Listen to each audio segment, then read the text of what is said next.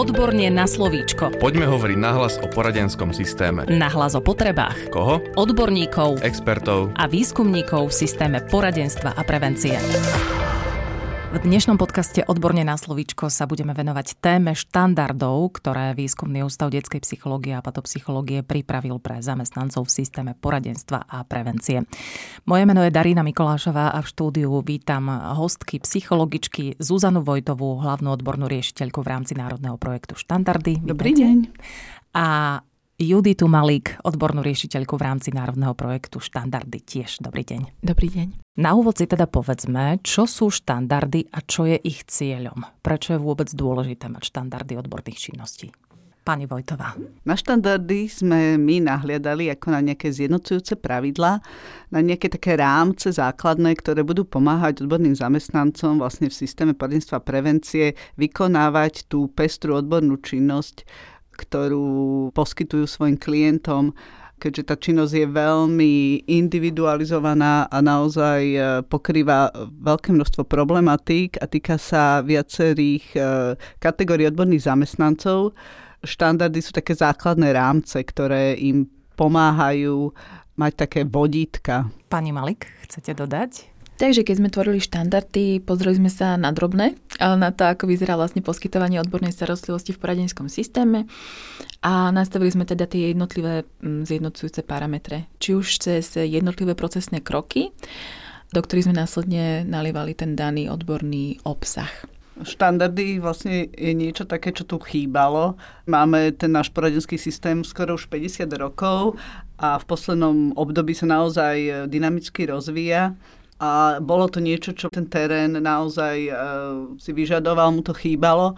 Boli aj nejaké také aktivity predtým, boli vždy nejaké metodické usmernenia, ale ako keby chýbalo niečo také komplexné, niečo také kompletné a popisujúce vlastne všetky tie činnosti.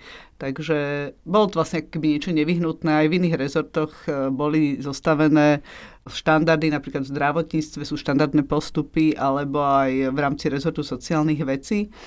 Takže je to niečo, čo tak prirodzene vyplynulo vlastne z toho vývoja. A reaguje na potreby poradenského systému. Vieme si teraz viac povedať o výkonových štandardoch. Zaujíma ma hlavne, ako vlastne prebiehal proces ich tvorby a kto sa na ich vzniku podielal. Výkonové štandardy e, začínali vlastne ako také procesné štandardy. Začínali sme popisom e, hlavných tých činností formou procesných krokov. Tieto procesné kroky popisovali odborníci z praxe, boli zostavené expertné skupiny, ktoré popisovali také hlavné činnosti, ako je diagnostika, poradenstvo, prevencia, reedukácia, terapia, supervízia. Tam sme vlastne začínali. Potom sme prešli k výkonovým štandardom odborných zamestnancov na školách v rámci školských podporných tímov. Takže sme zostavili výkonové štandardy pre školského psychológa, školského špeciálneho pedagóga, sociálneho pedagóga v škole, školského logopéda a tiež liečebného pedagóga na škole. K tomu sme pristúpili z toho dôvodu, že tá odborná činnosť na školách, prostredí školy je naozaj troška iná ako v poradenských zariadeniach Takže sme to vlastne pristúpili z tohto pohľadu a potom sme tieto procesné a potom teda výkonové štandardy doplnili o štandardy odborno-metodických činností, kde sme lepšie popísali koordináciu klienta, odborné konzílium, koordináciu multidisciplinárneho týmu a už spomínanú supervíziu. Aj tú supervíziu. Uh-huh. A v neposlednom rade ešte máme teda štandardy pre špeciálne výchovné zariadenia. No, tento štandard je možno troška odlišný, pretože ten komunitný systém práce v špeciálnych výchovných zariadeniach si vyžadoval teda iný prístup, ale hlavne sme to považovali za veľmi dôležité, aby mali aj oni svoje štandardy. A môžeme teraz uviesť, aká je e, výsledná podoba výkonových štandardov? Keď si ešte spomínate, tak v roku 2020 v decembri VUDPA vydal procesné štandardy. Uh-huh. Sú to presne tieto, o ktorých sme doteraz hovorili, všetky tie skupiny, ktoré sme vymenovali. Oni našťastie prešli takým odborným pripomienkovaním, odbornou verejnosťou. Obtržili sme plus minus 2500 podnetov. Každý jeden sme porovnávali, vyhodnocovali a zapracovávali. Vytvorili sme aj webináre, kde sme hovorili odborníkom, ako sme s týmito podnetmi pracovali A tak nám vznikol taký hutný materiál, ktorý bol pre nás veľkou pomocou, lebo jednotlivé procesné kroky sú naozaj univerzálne robené podľa odbornej činnosti a sedia na to, či diagnostiku vykonáva špeciálny pedagóg alebo psychológ aj cez to, ako sme pomenovali, ako by mala vyzerať e, supervízia alebo kariérová výchova, poradenstvo, či už na škole alebo v poradenských zariadeniach. Bol to jednoducho pre nás ten super základ na to, aby sme mali do čoho nalievať ten obsah. Takže keď sme sa potom rozbehli do tvorby obsahových štandardov, už sme sa nemuseli znova pri diagnostických štandardoch odvolávať na to, že musíme najprv zosnímať anamnézu a že máme viesť diagnostický rozhovor, pretože sme sa už vedeli priamo odvolať na konkrétne štandardy. A práve pri tom pripomienkovaní napríklad e, pribudli ďalšie. Jednou z takých častých pripomienok bola, že prečo začíname práve takým štandardom, že diagnostika, však nie všetky deti potrebujú diagnostiku. A je to pravda. A vytvorili sme štandard úvod do odbornej starostlivosti, kde práve pomenúvame, že to je tá odborná činnosť, kedy snímame anamnézu, kedy stanovujeme koordinátora klienta a kedy sa rozhodujeme, že či teda dieťa má podstúpiť najprv diagnostiku alebo ideme rovno robiť terapiu, poradenstvo a podobne. Takže sme sa cítili, že v tom nie sme celkom sami. Odborná verejnosť verejnosť mala priestor a ho využila, za čo sme aj teraz veľmi vďační. A potom sme k týmto jednotlivým procesným krokom po vytvorení ešte obsahových štandardov doplnili konkrétne popisy ku každej tej odbornej činnosti. Ešte taká čerešnička na torte, to bola taký zjednocujúci pohľad na všetky tie aspekty, ktoré prispievajú k tomu, keď realizujeme všetky tieto odborné činnosti a tak išli ako navrhnuté výkonové štandardy na ministerstvo školstva. Poďme opäť k obsahovým štandardom. Ako tieto štandardy vznikali a kto sa na nich podielal? Keď sme začínali vlastne obsahové štandardy, najprv sme mali nejaké expertné skupiny, kde sme hľadali nejaký ten vhodný koncept, nejaký ten model, ako uchopiť všetky tie problematiky, na čo sa zamerať, akú štruktúru tým štandardom dať. Takže mali sme rôzne debaty, či pôjdeme podľa problematík, či pôjdeme podľa metód. Nakoniec sme teda zvolili tú formu, že budeme sa zameriavať predsa len na nejaké obsahové okruhy, také tie najčastejšie. A začali sme teda v januári 2021 mm-hmm. oslovovať autorov. Zostavili sme nejaké autorské týmy, ktoré dostali nejakú takú základnú štruktúru, podľa ktorej tvorili e, štandardy pre jednotlivé oblasti. Začínali sme diagnostickými a potom to boli štandardy odborných činností.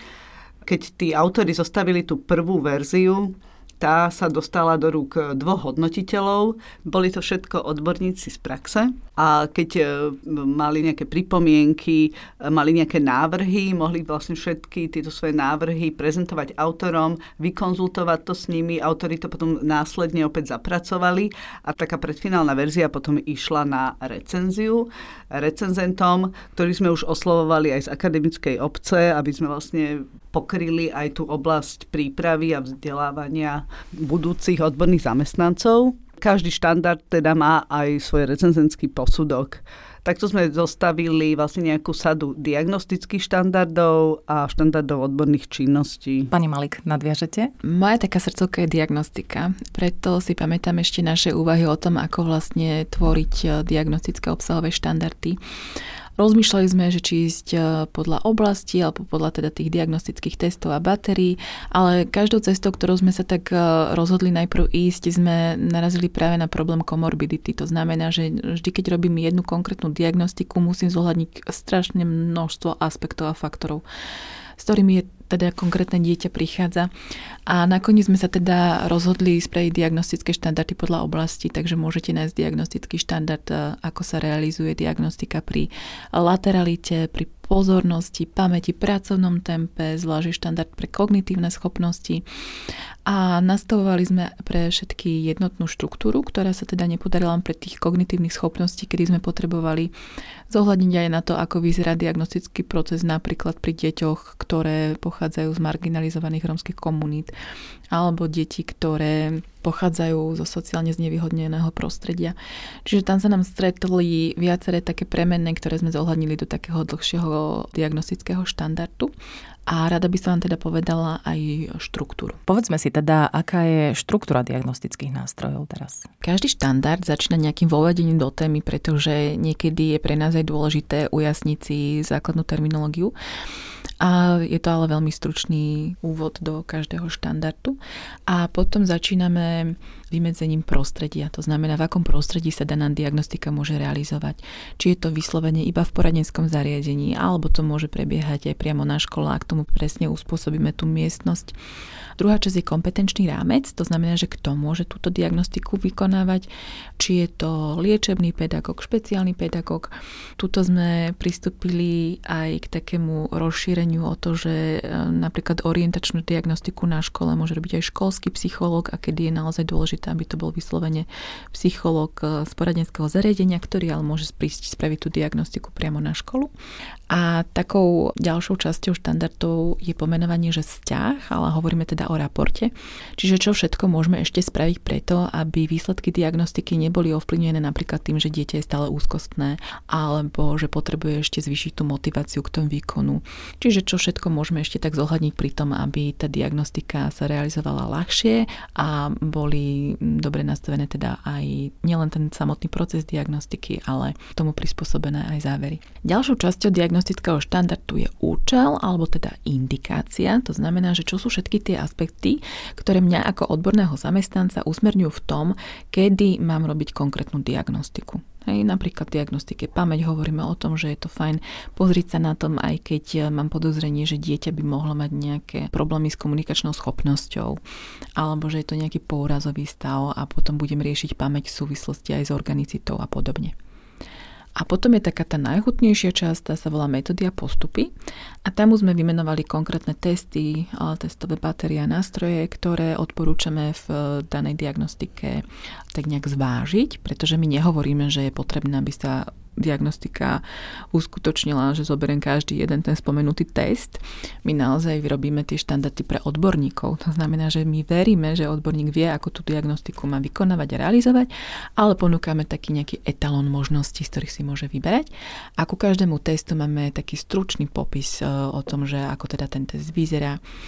A už sme dostávali aj spätnú väzbu behom procesu overovania, o tom by sme ešte radi povedali zvlášť niečo viac že sú tam testy, ktoré tí overovatelia aj našli ešte v pivnici niekde, že, že už majú také osvedčené veci, ktoré tak automaticky realizujú s tou diagnostikou, ale že niekedy si tak povedali, že a prečo vlastne nepoužijem niečo, čo tam vlastne spomíname a že to bolo také osvieženie ich takej rutiny každodennej. Táto časť metódy a postupy bola vďaka overovaniu doplnená aj o podkapitulu orientačná diagnostika, kde prinášame taký pohľad na to, ako táto diagnostika teda prebieha v rámci školského podporného týmu, na čo je dobre sa zamerať pri pozorovaní alebo pri rozhovore, alebo aké sú tie testy, ktoré sa nám núkajú aj pri tomto využití v rámci orientačnej diagnostiky.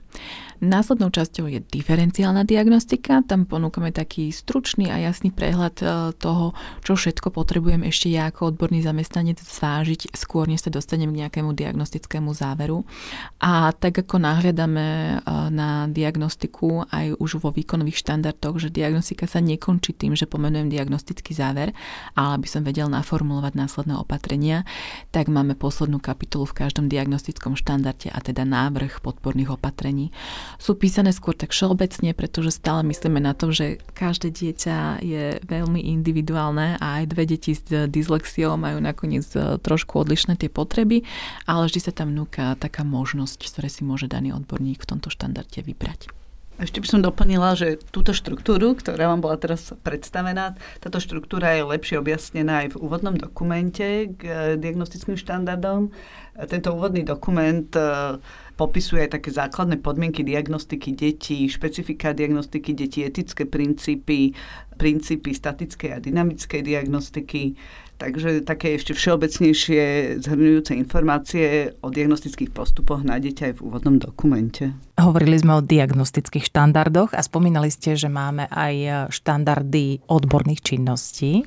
Áno, zostavili sme 18 štandardov odborných činností, ktoré tiež začínajú takým úvodným dokumentom, ktorý popisuje také tie základné princípy odbornej činnosti v zariadeniach poradenstva, prevencii a v prostredí škôl. Tiež sú tam také nejaké etické princípy, účastníci, ktorí sa zapájajú do odborných činností a tiež je tam lepšie objasnená štruktúra týchto štandardov odborných činností. Tie problematiky, na ktoré sme sa zamerali, sú to vlastne tie najčastejšie problematiky, s ktorými sa potýkajú odborní zamestnanci v praxi.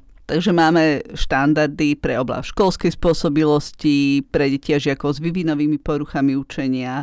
Máme štandard odbornej činnosti poskytované deťom a žiakom s intelektovým nadaním, s poruchami správania. Potom sú to odborné činnosti poskytované deťom a žiakom chorým a zdravotne oslabeným. Potom je to jeden veľký rozsiahlý štandard, ktorý sa venuje takej oblasti, ktorá je dosť inovatívna v oblasti kariérového poradenstva, kariérovej výchovy potom zvlášť je to štandard pre odbornú starostlivosť poskytovanú deťom a žiakom zo sociálne znevýhodneného prostredia. A potom sú to aj e, odborné činnosti poskytované deťom a žiakom s emočnými poruchami v detstve a v dospievaní. A zvlášť jeden troška odlišný štandard e, prevencia rizikového správania. Potom nasledujú témy, ktoré sa týkajú zdravotného znevýhodnenia, sú to vlastne odborné činnosti poskytované deťom žiakom s narušenou komunikačnou schopnosťou, s pervazívnymi vývinovými poruchami, s telesným, mentálnym, zrakovým, sluchovým postihnutím, odborné činnosti poskytované deťom a žiakom s viacnásobným postihnutím. Potom je to zvlášť štandard pre deti ranného veku, ktorý je zameraný na odborné činnosti poskytované v oblasti oneskoreného psychomotorického vývinu a oslabeného zmyslového vnímania v rannom veku. A potom zvlášť je to jeden rozsiahlý štandard, ktorý sa venuje odborným činnostiam v špeciálnych výchovných zariadeniach. Približme si prosím štruktúru týchto štandardov. Štandardy odborných činností, my ich tak krátene voláme tie intervenčné. Takže štruktúra týchto intervenčných štandardov začína tiež nejakým teoretickým vymedzením pojmom a základnej terminológie napríklad školskej spôsobilosti hovoríme o tom, aké boli zaužívané predtým termíny ako školská pripravenosť a zrelosť a ako sa to zjednocuje, ako teraz narába s týmito pojmami naša legislatíva. Ďalšou časťou sú dopady na vzdelávanie. Je to tak kapitolka, mne sa osobne veľmi páči, pretože zhrňa všetky tie aspekty, ktoré môžeme zaznamenať priamo pri pozorovaní konkrétneho dieťaťa. Takže keď už som si dobrala ako príklad tú školskú spôsobilosť, tak sa tam opisuje dieťa, ako sa chová v kolektíve, v materskej škole. Ako môžeme zaznamenávať, či už je zrelé na tej stránke emocionálnej a sociálnej, alebo čo si môže šinúť pani učiteľka škôlke, čo sa týka jeho grafomotoriky a podobne. Takže táto podkapitola je taká užitočná aj pre zamestnancov, ktorí sú priamo na škole a na to nadvezujeme e, špecifikami diagnostického procesu u takýchto detí. Ako som hovorila, máme zvlášť teda diagnostické štandardy, ktoré idú podľa konkrétnych oblastí vývinu a v každom tomto intervenčnom štandarde sa pozrieme úplne ako pod lupou na to, ako by mal prebiehať e, diagnostický proces pri tom, keď riešime napríklad teda tú školskú spôsobilosť.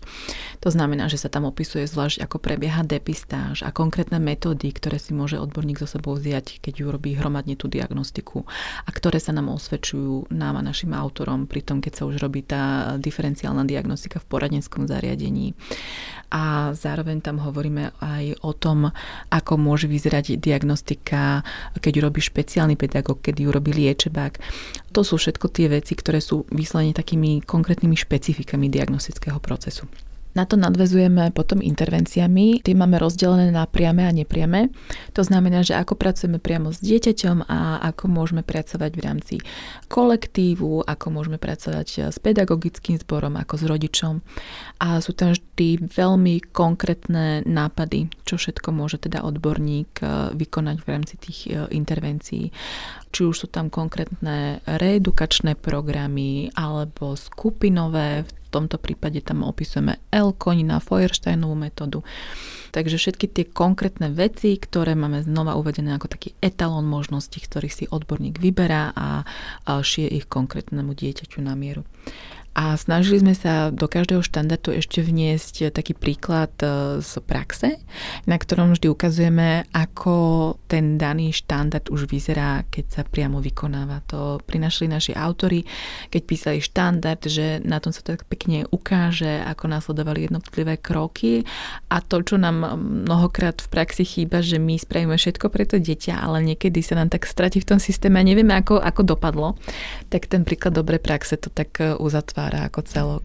No a samozrejme, aby sme nehovorili len tak od stola, tak e, každý štandard má aj literatúru a niektoré majú aj samostatné prílohy. Napríklad v štandarde pre nadané deti tam priniesli naše autorky, že im sa tak osvedčilo robiť s nadanými deťmi také dohody o tom, ako sa učia a kedy sa učia aj vo voľnom čase, keď potrebujú ešte rozvíjať svoje obľúbené témy. Veľmi ma zaujíma, či aj tieto štandardy prešli nejakým procesom pripomienkovania. Tiež sme vlastne uvažovali, akým spôsobom ešte zabezpečiť nejakú takú spätnú väzbu alebo reflexiu od ďalších odborníkov v praxi, okrem teda toho trojstupňového modelu, ktorý sme mali nastavený cez autorov, hodnotiteľov a recenzentov, sme nakoniec zvolili formu overovania v praxi, keďže predsa len tak, ako boli pripomienkované tie výkonové štandardy, by to nebolo možné, keďže rozsah týchto textov je predsa len oveľa väčší formou nejakého verejného pripomienkovania by sme nezískali tie informácie a nedokázali by sme vlastne na základe toho sfinalizovať štandardy, tak e, sme zvolili postup, kedy sme dali vlastne verejnú výzvu pre odborníkov v praxi, aby sa zapojili do overovania obsahových štandardov odborných činností. Dialo sa to v období od marca do júna 2022. Prihlásilo sa nám teda veľké množstvo odborníkov, ktorí mali záujem vybrať si dva, tri diagnostické štandardy. Každý z týchto odborníkov mal tiež vybrať e, asi dva alebo tri intervenčné štandardy a v období troch mesiacov nám vlastne dennodenne cez online dotazníky dodávali reflexie. Vlastne ich úlohou bolo nie hodnotiť samotný štandard, ale zobrať si ho pri práci s deťmi, s klientami a reflektovať, či to, čo oni vykonávajú, či je v súlade s daným štandardom, či ten štandard popisuje všetko, čo sa tej danej činnosti týka, tej danej problematiky, či reflektuje tie metódy, postupy, nástroje, či je niečo, čo by trebalo doplniť, či je to zrozumiteľné, vlastne aj takú tú formu, aj ten obsah. Počas celého procesu overovania sme s týmito overovateľmi mali pravidelné konzultácie, mohli konzultovať svoje návrhy aj s autormi štandardov, prípadne s hodnotiteľmi. Bol to teda naozaj taký veľmi aktívny proces. Takto sme vlastne zozbierali od tých overovateľov okolo 1500 reflexí a nakoniec nám každý z tých overovateľov vyplnil aj tzv. záverečný hodnotiaci dotazník a tých sme zozbierali okolo 270. Tiež sme ešte využili tú príležitosť, že sme mali teda veľmi zaangažovaných odborníkov, ktorí už poznali tie štandardy, eh, tak si ich ochytali za tie tri mesiace a sme ich poprosili, aby v rámci svojich pracovísk alebo zariadení, kde pôsobia, robili aj prezentácie, takže takto sme vlastne získali ďalšie nejaké spätné väzby na štandardy a vôbec na, na to prijatie, na tie očakávania títo overovatelia zrealizovali 66 prezentácií vlastne na svojich pracoviskách a tieto stretnutia tiež priniesli veľmi hodnotné reflexie. Po ukončení procesu overovania boli všetky reflexie, všetky pripomienky opäť vyhodnotené, dostali sa späť k autorom štandardov, ktorí si ich teda poctivo prešli a vyhodnotili. A ako ste pracovali s týmito podnetmi? V období od júla do septembra tieto podnety boli vyhodnotené a rozdelené do takých troch kategórií. Boli to odporúčania pre zapracovanie, potom to boli podnety, ktoré sme vyhodnotili ako veľmi vhodné, ale sme ale už v danom štádiu daného štandardu ich odporúčame pre ďalšiu aktualizáciu, takže to boli podnety, ktoré budú zapracované pri ďalšej aktualizácii štandardov.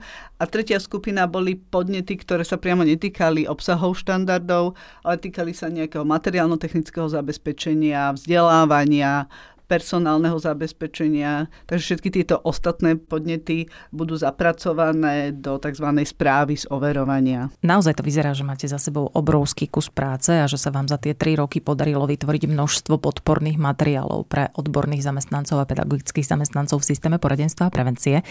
Oni sa však denne stretávajú vo svojej práci s naozaj širokým spektrom tém, ťažkostí detí.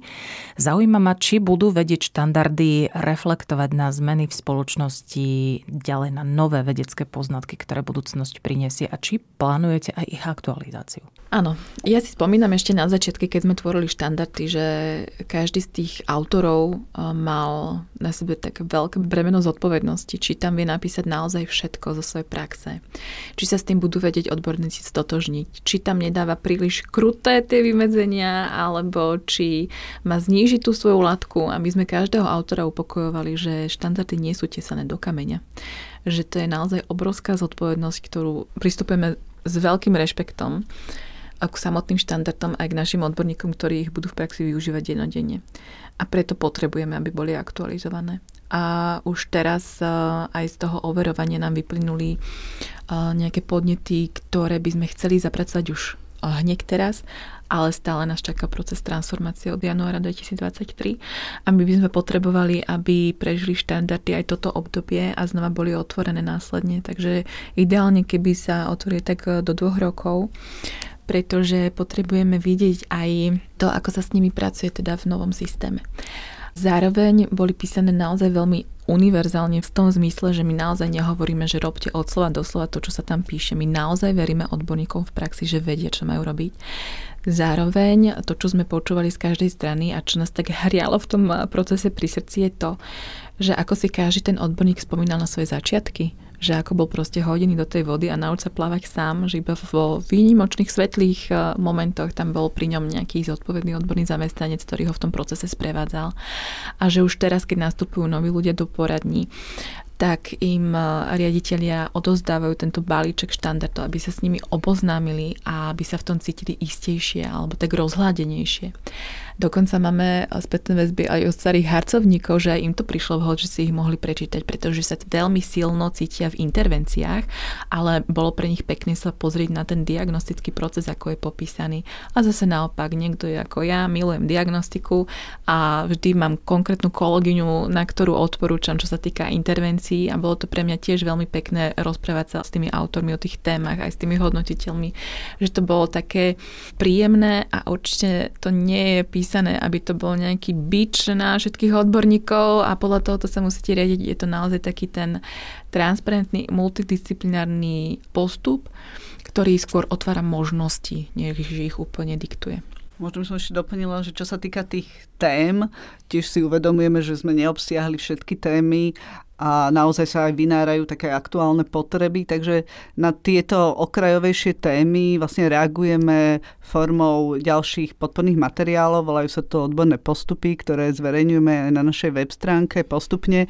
Nemajú taký ten záväzný charakter ako štandardy, ale je to taký dobrý prostriedok presne na doplnenie takých tých tém, ako máme napríklad dieťa s fetálnym alkoholovým syndromom alebo problematika LGBTI, ktorá bola aktuálna. Takže je to taká forma, ktorá doplňa alebo niekedy rozšíruje niektoré tematiky do takých eh, konkrétnejších postupov veríme, že je to teda spôsob, ktorý tiež podporí odborných zamestnancov pri práci s klientami. Spomenuli ste webovú stránku, ja jej názov zopakujem www.woodpub.sk tam môžete nájsť všetky tieto odborné postupy, o ktorých hovorila pani Vojtová.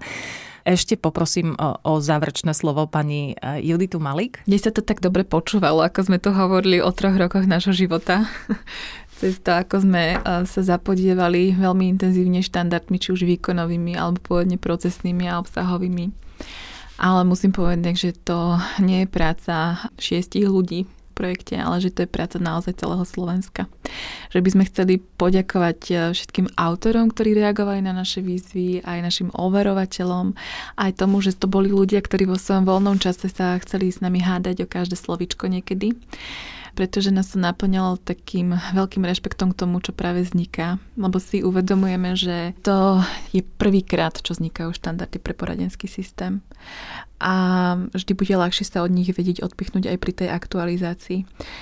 A um, aj keď sa to teraz pekne počúvalo, mne napadali všetky tie prekerné situácie o tom, ako sme sa hádali, že či tento štandard majú byť dva samostatné štandardy, alebo tieto tri dáme dokopy, alebo či na toto vytvoríme ďalší odborný postup alebo to bude samostatný štandard, um, alebo sme sedeli hodiny nad recenzenskými posudkami a vyjasňovali sme si cez online alebo osobné stretnutia. Vidím, že to bol uh, kus obrovskej práce ale že nemohla byť spravená naozaj iba pár osobami. Že, že keď sme si to tak zrátavali najprv na prstoch a potom už v Exceloch, tak bolo naozaj zahrnutých viac ako 100 odborníkov uh, z praxe. A oni sa nám často aj tak e, opakovali, pretože sme ich potrebovali pritiahnuť. Hej, ty autor, poď sa vrátiť, pretože tento podnet bez teba nevyriešime. A vznikali aj také spontánne situácie, ako hovorila Zuzka, že, že naši overovatelia potom hovorili o tých štandardoch aj na pracovisku. Skôr, než sme vôbec prišli s touto myšlienkou, tak nás oni sami predbehli. Že už som bol v škole a bola tam nejaká rada vedecká, ja som tam priniesol ten štandard a hovoril som o tom a boli tam super otázky, mali by ste o nich vedieť. Že sa tak plynulo, pekne šírilo takže my sme naozaj presvedčení, že kedy, keď nie teraz, tak si hovoríme, že teraz prišiel konečne, že dozrel ten čas a že robíme konečne niečo pre seba, pre odborníkov. My stále myslíme na tie deti, ale my sa musíme cítiť v tom člom nejak dobre. Ako naozaj do tvorby štandardov sme išli s veľkou pokorou a s rešpektom.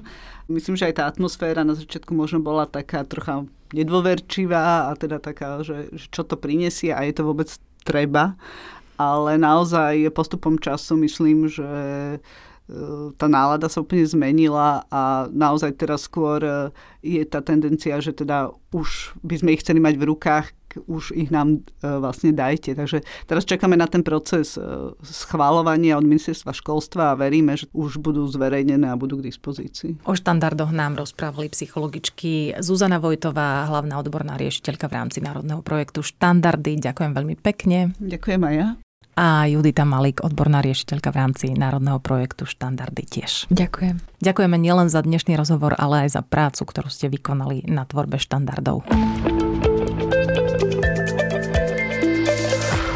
Podcast Odborne na slovíčko sa realizuje vďaka podpore z Európskeho sociálneho fondu a Európskeho fondu regionálneho rozvoja v rámci operačného programu Ľudské zdroje. Odborne na slovíčko.